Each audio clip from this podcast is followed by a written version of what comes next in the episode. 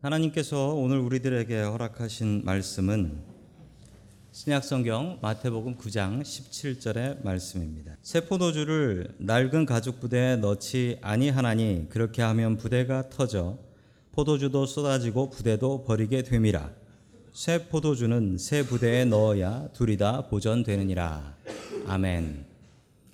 하나님께서 우리와 함께 하시며 말씀 주심을 감사드립니다. 아멘. 자, 우리 옆에 계신 분들과 인사 나누겠습니다. 반갑습니다. 자, 또 다시 한번 아, 나는 죽고 예수로 살자. 우리 인사 한번 하시죠. 나는 죽고 예수로 살자.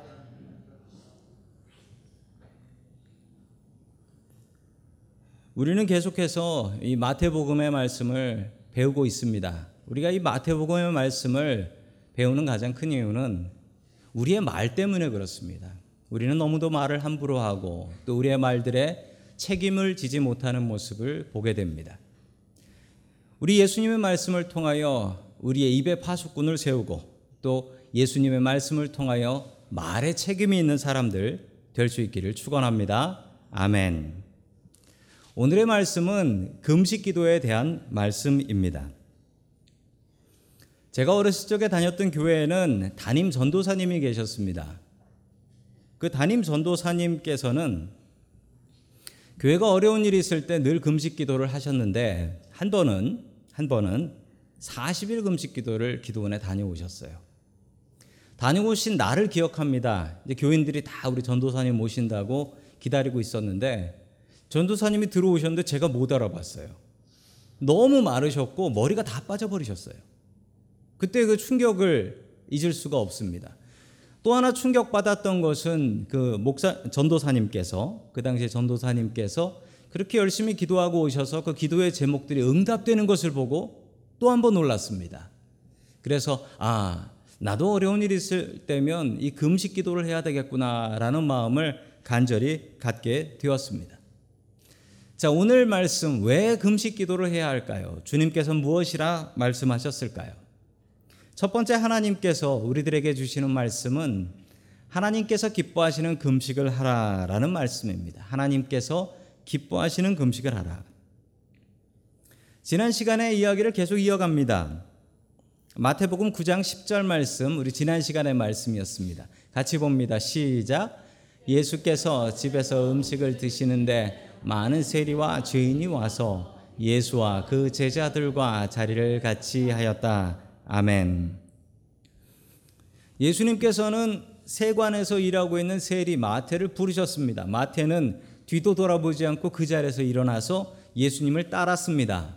따라갔을 뿐만 아니라 자기의 큰 집, 가버나움에 있었던 큰 집에 예수님과 제자들 그리고 자기 친구 세리들 그리고 죄인들을 불러 모아서 같이 잔치를 하게 되었습니다.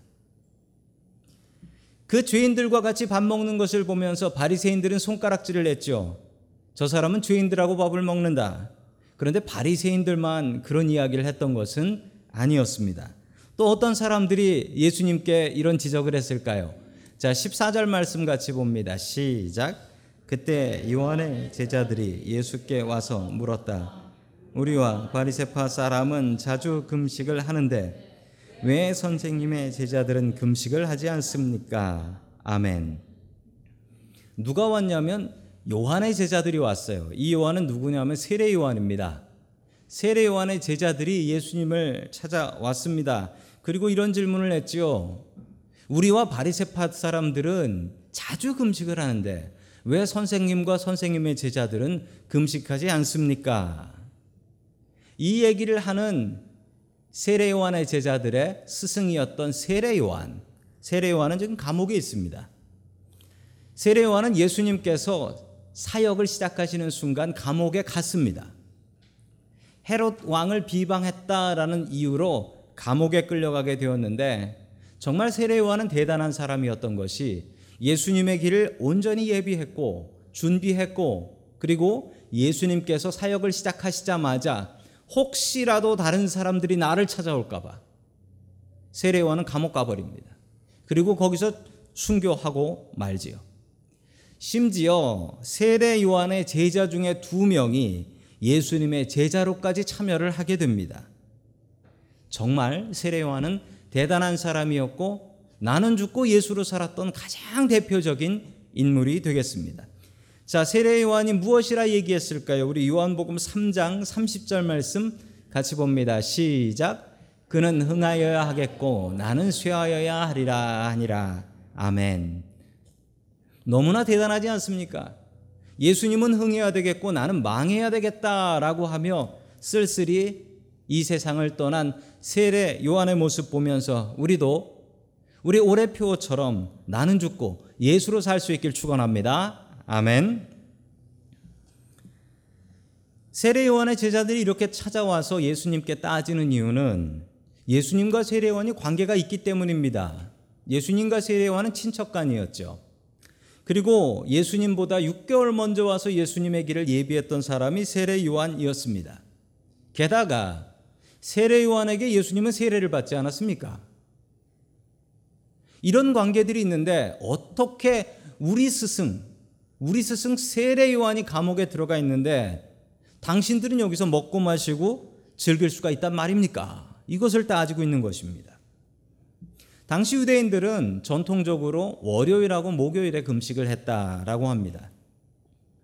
아마도 세례 요한의 제자들과 바리새파 사람들은 월요일과 목요일에 금식을 했던 것 같습니다. 그런데 어찌 유대인의 랍비라고 하는 예수께서 금식하지도 않고 오히려 죄인들과 같이 먹고 즐기고 계시냐라는 것입니다. 왜 예수님께서는 금식하지 않으셨을까요? 금식은 언제 해야 되고 왜 해야 하는 것일까요?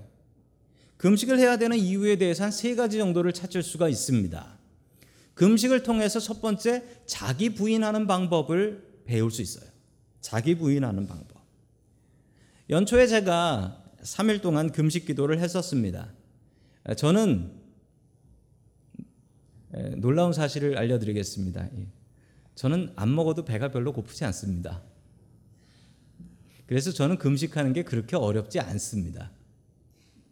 그런데 금식하면 정말 어려운 게 무엇이냐면 그냥 안 먹고 앉아서 기도하는 건 그거는 그렇게 어렵지 않은데 안 먹고 내일을 그냥 계속 교회 일이랑 뭐 해야 될 걸 다 하는 건 그건 정말 어렵더라고요.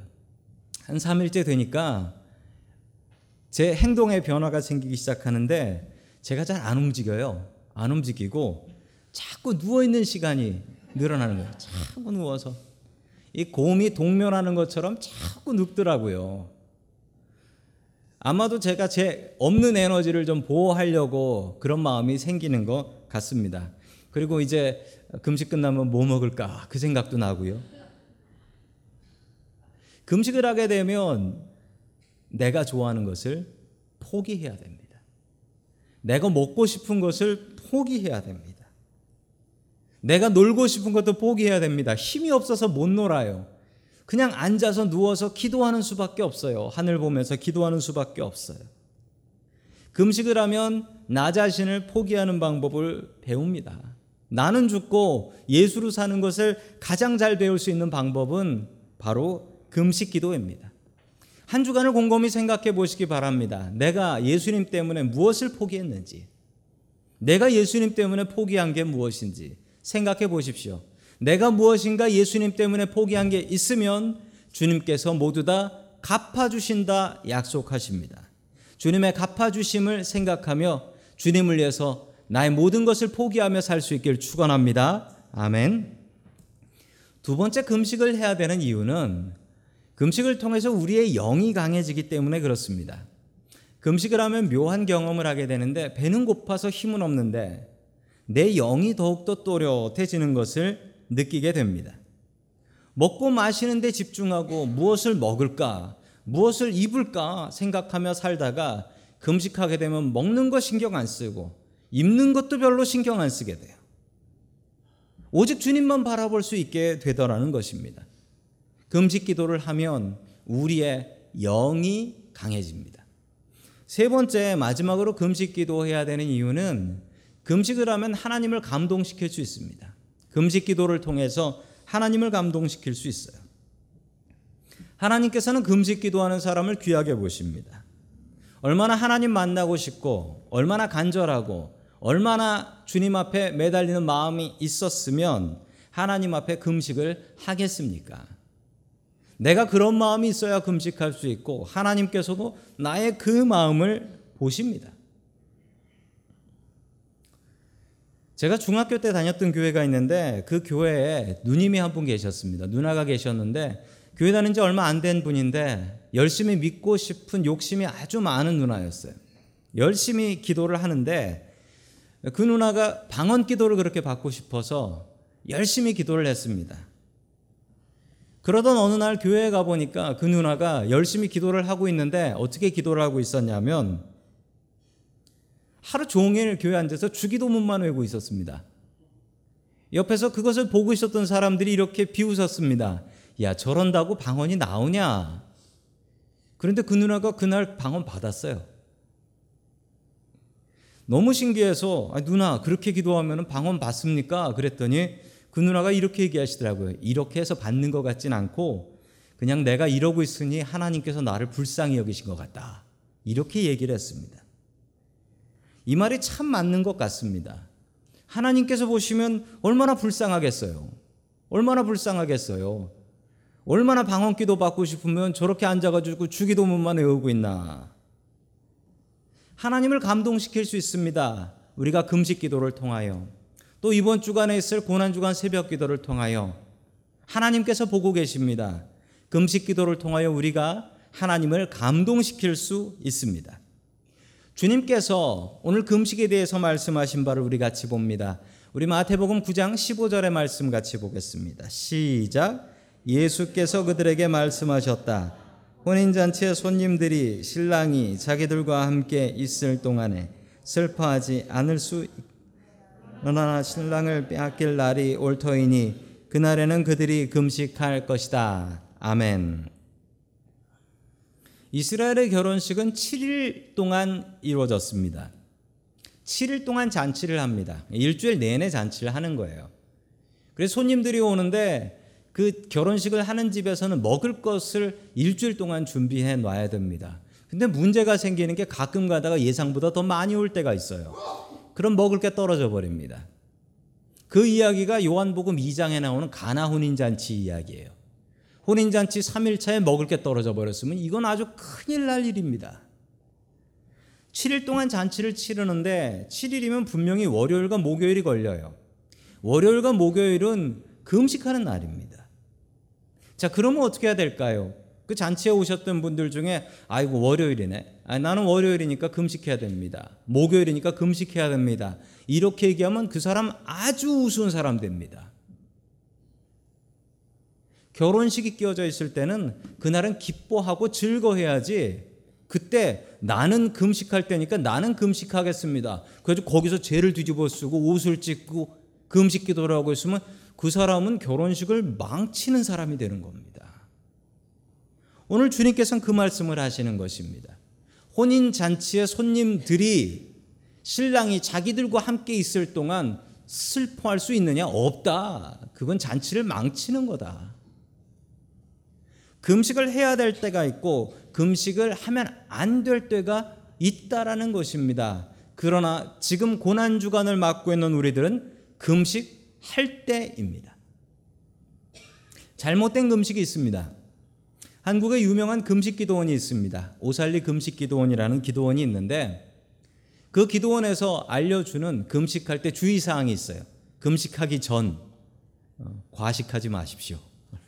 금식하기 전에 실컷 먹고 금식한다는 거예요. 그럼 탈란돼요. 금식할 때 어떻게 해야 되느냐? 또 금식 끝나고 나서 주의해야 되는 게 있는데 금식 끝나고 주의사항 1번이 무엇인 줄 아십니까? 자랑하지 말아요. 자랑하지 마라. 금식한 거 자랑하지 말래요. 금식한 거 자랑하고 내가 금식한 사람이라고 화내지 말라는 거예요. 그런 금식은 하면 안 된다는 것입니다. 금식하고 금식하는데 잘못된 금식이 있어요. 어떤 분은 금식하고 나서 자기가 금식한 거 알리는 분들이 있어요. 제가 만난 전에 어떤 목사님은 명함에 새긴 분도 있어요. 40일 금식 기도 2회. 그 금식 그 명함 받아 놨습니다.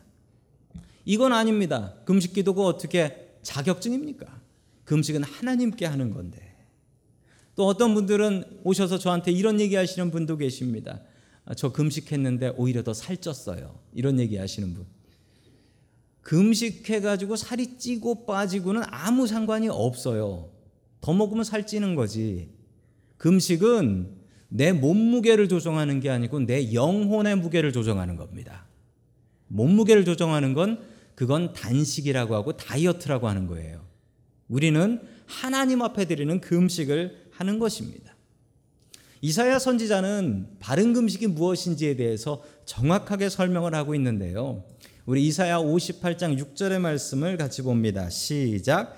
내가 기뻐하는 부당한 결박을 풀어 주는 것, 멍에 줄을 끌어 주는 것, 압제받는 사람 놓아 주는 것, 모든 멍에를 꺾어 버리는 것, 바로 이런 것들이 아니겠느냐. 아멘. 우리가 생각하는 금식은 밥을 먹지 않고 기도하는 것입니다. 그런데 이사야 선지자가 말하는 금식에는 그런 이야기가 나오지 않습니다. 이사야 선지자가 말하는 바른 금식은 내가 밥을 굶고 배가 고픔을 통하여 내 주변에 배고픈 사람이 있나? 내 주변에 괴로운 사람이 있나? 내 주변에 고통받는 사람이 있나? 한 번 돌아보는 것입니다. 배고픈지 모르고 살았던 내가 배고픈 사람들을 돌아보고 내가 혹시나 다른 사람 압제한 건 없나? 괴롭힌 건 없나? 다시 한번 생각해 보고 회개하는 게 금식이다라고 이야기를 합니다. 자, 계속해서 7절 말씀 같이 봅니다. 시작. 또 드린 사람에게 너의 먹을 것을 나누어 주는 것, 떠도는 불쌍한 사람을 집에 맞아 드리는 것이 아니겠느냐. 헐벗은 사람을 보았을 때에 그에게 옷을 펴주는 것, 숨기지 아니하는 것이 아니겠느냐. 아멘. 나의 먹을 것을 아껴서 다른 사람에게 먹을 것을 주는 것. 이게 금식이다라고 합니다. 그래서 우리가 저희 교회에서는 이 금식 기도할 때 금식 헌금이라는 것을 합니다. 그리고 그 헌금은 우리 가난한 사람들, 오늘도 노숙인 봉사를 나가게 되는데 노숙인 봉사에 나가서 가난한 사람들의 배를 불리게 됩니다. 내 입으로 들어가야 될 음식이 다른 사람의 입으로 들어가는 기적을 경험하게 되는 것입니다. 우리가 금식해야 되는 이유가 여기에 있습니다. 지난주에 저희 동네 신문을 보니까 신문에 이런 기사가 나왔습니다. 샌프란시스코에 노숙인들이 많은 이유 중에 하나가 쉘터가 부족하대요. 노숙인들, 길에 있는 노숙인들의 33%만 쉘터가 있다라고 합니다. 67%는 들어갈 쉘터가 없대요. 참 안타까운 일이죠. 그들은 누가 섬겨야 할까요? 우리가 섬겨야 합니다. 오늘 이사야의 말씀은 우리가 배고픔을 통하여서 우리의 금식을 통하여서 다른 사람의 배를 분명히 불려 주어야 한다라고 이야기를 하고 있습니다. 자, 계속해서 금식하면 어떤 일들이 벌어지는지 우리 8절의 말씀 같이 봅니다. 시작. 그리하면 빛이 새벽 햇살같이 비칠 것이요 내 상처가 빨리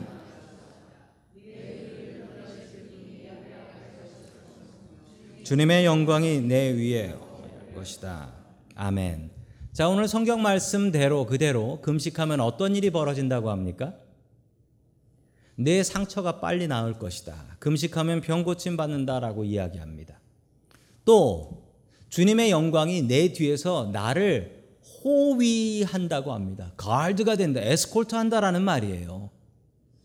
저는 이 말씀을 그대로 믿습니다. 금식하면 내 상처가 빨리 나을 것이고 금식하면 주님의 영광이 나를 따라다니며 나를 보호할 것이다 라고 분명히 말씀하고 계십니다.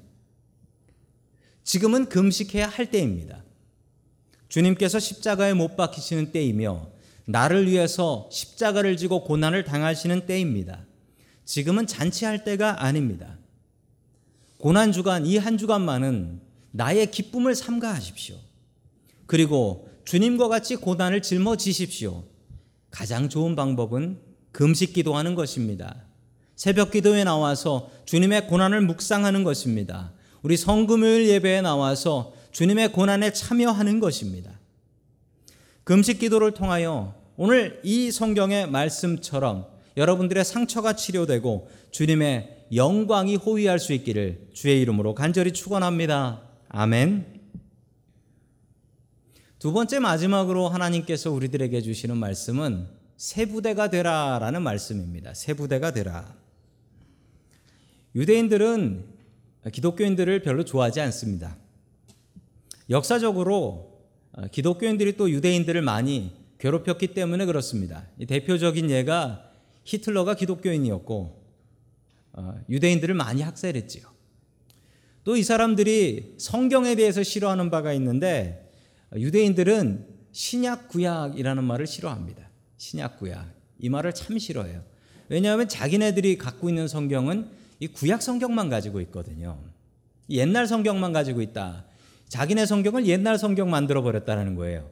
그리고 자기네들이 쓰지 않는 신약 성경이 이게 최신형이다라고 이야기를 하니까 뭐 이 얘기를 들으면 화가 나지요. 그래서 유대인들은 신약 성경을 성경으로 생각하지 않습니다. 구약 성경만 이게 더 바이블이다라고 이야기를 하죠. 신약과 구약을 이렇게 구별하는 기준은 무엇입니까? 신약과 구약을 구별하는 기준은 바로 예수님입니다. 예수님을 통해서 우리는 신약과 구약을 구별합니다.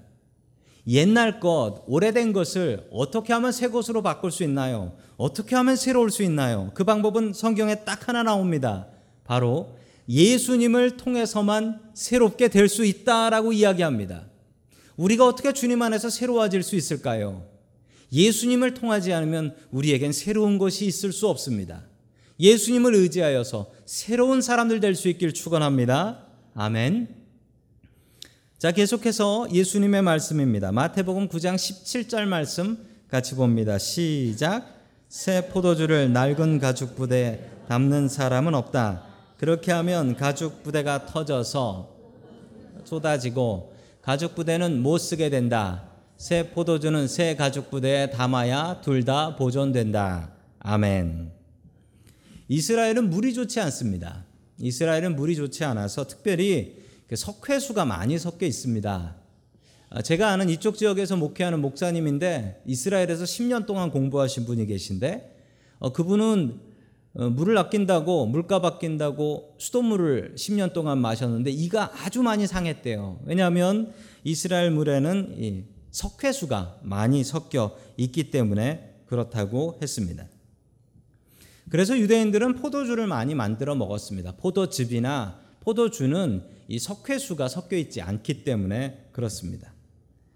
포도주를 어떻게 만드냐면 이스라엘에서는 이렇게 만듭니다. 포도를 수확하게 되면 포도를 저렇게 발로 밟습니다. 왜 발로 밟냐면 저걸 맷돌이나 기계로 갈면 저 포도 껍데기가 다 찢어지는데 그러면 이 포도주가 제대로 발효를 하지 못한대요. 왜냐하면 포도 껍데기에 있는 성분이 이게 발효를 하게 한다고 하더라고요.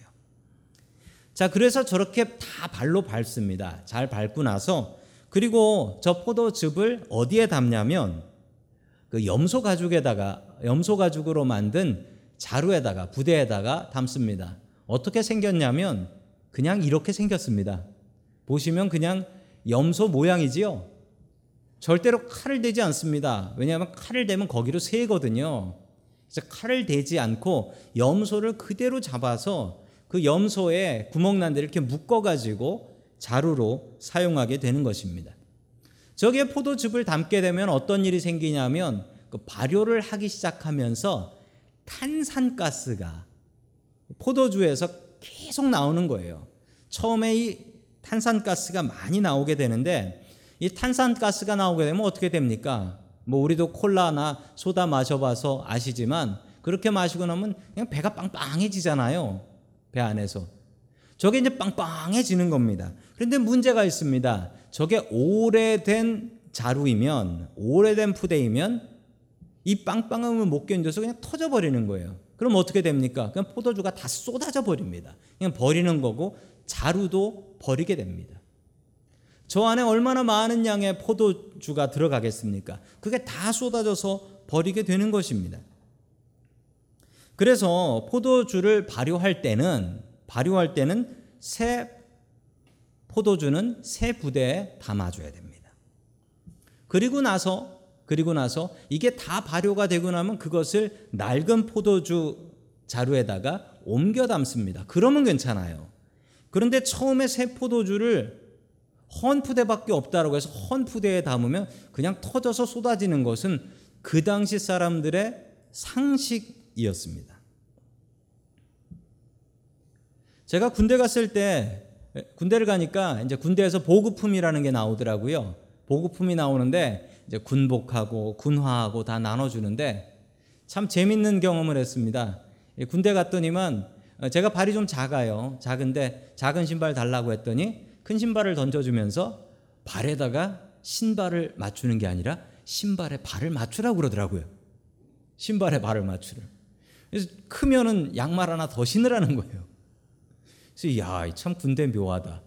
왜 그런가 했더니 위에서 그냥 나왔어요. 물량이 나와서 큰 거 몇 개, 중간 몇 개, 작은 거 몇 개. 이래서 그냥 나와서 그냥 막 그거를 그냥 신어야 되는 거예요.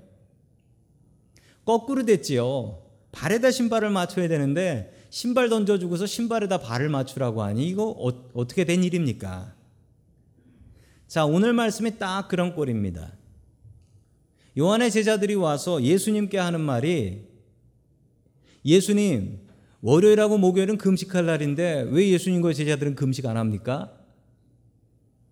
세상이 예수님께 맞춰야 되는데 예수님을 세상에 맞추라고 합니다. 어디 성경에 월요일과 목요일에 금식하라는 말이 있습니까? 없어요.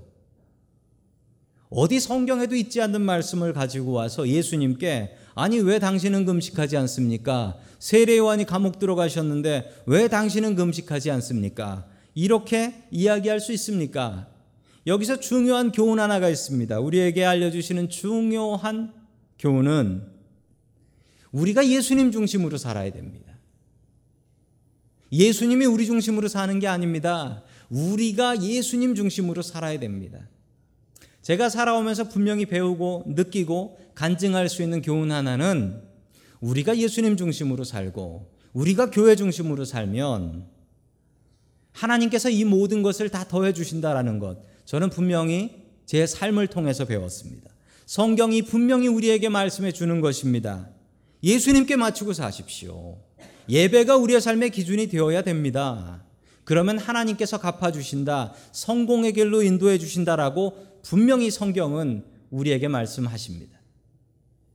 예수님 중심으로 살면 당장은 분명히 손해봅니다. 그러나 예수님 중심으로 살면 길게 보면 분명히 갚아주시고 우리에게 이득이 됩니다. 그 말씀 믿고 예수님 중심으로 살아갈 수 있기를 축복합니다. 아멘. 예수님은 새 포도주가 되십니다. 그러면 우리는 새 부대가 되어야 됩니다. 새 부대와 헌 부대의 차이는 무엇일까요? 말씀드린 것처럼 새 부대는 잘 늘어납니다. 헌 부대는 안 늘어납니다.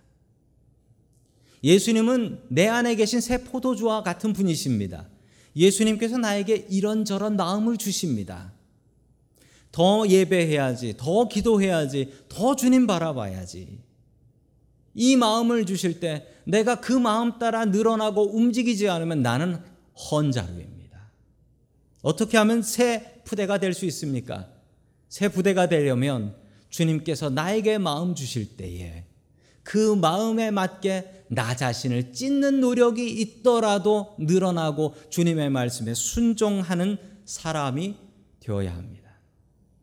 헌 부대가 되지 마십시오. 새 부대가 되십시오. 내 안에서 말씀하시는 주님의 말씀에 귀 기울이십시오. 미국에서 활동하는 야구 선수 중에 강정호라는 선수가 있습니다. 메이저리그에서 지금 뛰고 있는 선수입니다. 어, 평생 야구가 전부라고 생각하며 살았습니다. 그리고 참 잘해서 이 메이저리그까지 올 수 있게 되었습니다. 그리고 메이저리그에서 참 잘하는 선수였는데 아, 대단한 타자였습니다. 홈런 많이 쳤지요. 그런데 2016년 12월 2일 엉뚱한 사고가 벌어집니다. 새벽 2시에 본인이 몰던 승용차 음주운전을 했어요. 음주운전을 하고 사고를 내고 도망을 갔습니다. 도망을 간 것도 나쁜데 옆에 타고 있었던 사람한테 뒤집어 씌웠어요. 이 사람이 운전한 거다. 난 아니다. 다 걸렸습니다. 다 걸렸어요. 음주운전 세 번 해가지고 처벌받고 또 미국 메이저리그에서도 쫓겨났습니다. 왜냐하면 음주운전 세 번이나 한 범죄가 있는 사람한테 비자를 주지 않아요, 미국에서. 근데 이 선수가 야구할 곳을 찾아서 나는 평생 야구밖에 모르고 야구가 내 인생의 전부니 야구할 수 있는 곳을 찾아 어딜 갔냐면 도미니카에 갔습니다. 도미니카에서 야구하는 모습이에요. 그런데 기가 막힌 건 도미니카에서도 못한다고 방출됐어요. 쫓겨났습니다. 그렇게 쫓겨났는데 도미니카에서 어떤 선교사님 가족을 만납니다. 그리고 그 선교사님 가족을 통해서 예수님을 만나고 그리고 그가 이렇게 고백합니다. 내 인생의 전부는 야구인 줄 알았는데 내 인생의 전부는 이제 예수님입니다. 그리고 작년 말에 세례를 받았습니다. 기가 막히게도 세례 받고 나서 피츠버그 팀에 다시 복귀해서 지금 미국 들어와서 야구하고 있는데 아주 잘하고 있습니다. 아주 잘하고 있어요. 그리고 정말 대단한 것은 그 기자들하고 인터뷰하는데 이제 교회 다니기 때문에 술과 담배는 완전히 끊었다라고 고백까지 했습니다. 이 선수 예수 믿고 새 사람 됐습니다. 잘할 수 있도록 한 번씩 기도해 주시면 감사하겠습니다. 예수님을 믿고 새 부대가 되었습니다. 예수님을 통해서 변화받게 되었습니다. 헌부대가 되지 마십시오. 새 부대가 되어야 됩니다. 헌부대는 변하려고 하지 않습니다. 나는 내 식으로 그냥 믿을 거야. 나는 내 식대로 갈 거야. 라고 합니다. 그러나 새 부대는 그렇지 않습니다. 주님께서 주시는 마음대로, 주님께서 주시는 명령대로 순종하며 나아갑니다. 새 부대가 되십시오. 고난 주간을 맞이하여 우리는 새 부대가 되어야 됩니다. 주님께서 주시는 음성 들으시고 주님께서 말하시는 말씀에 순종하시어 그 말씀대로 살아가는 새 부대와 같은 크리스찬들 될 수 있기를 주님의 이름으로 간절히 축원합니다. 아멘.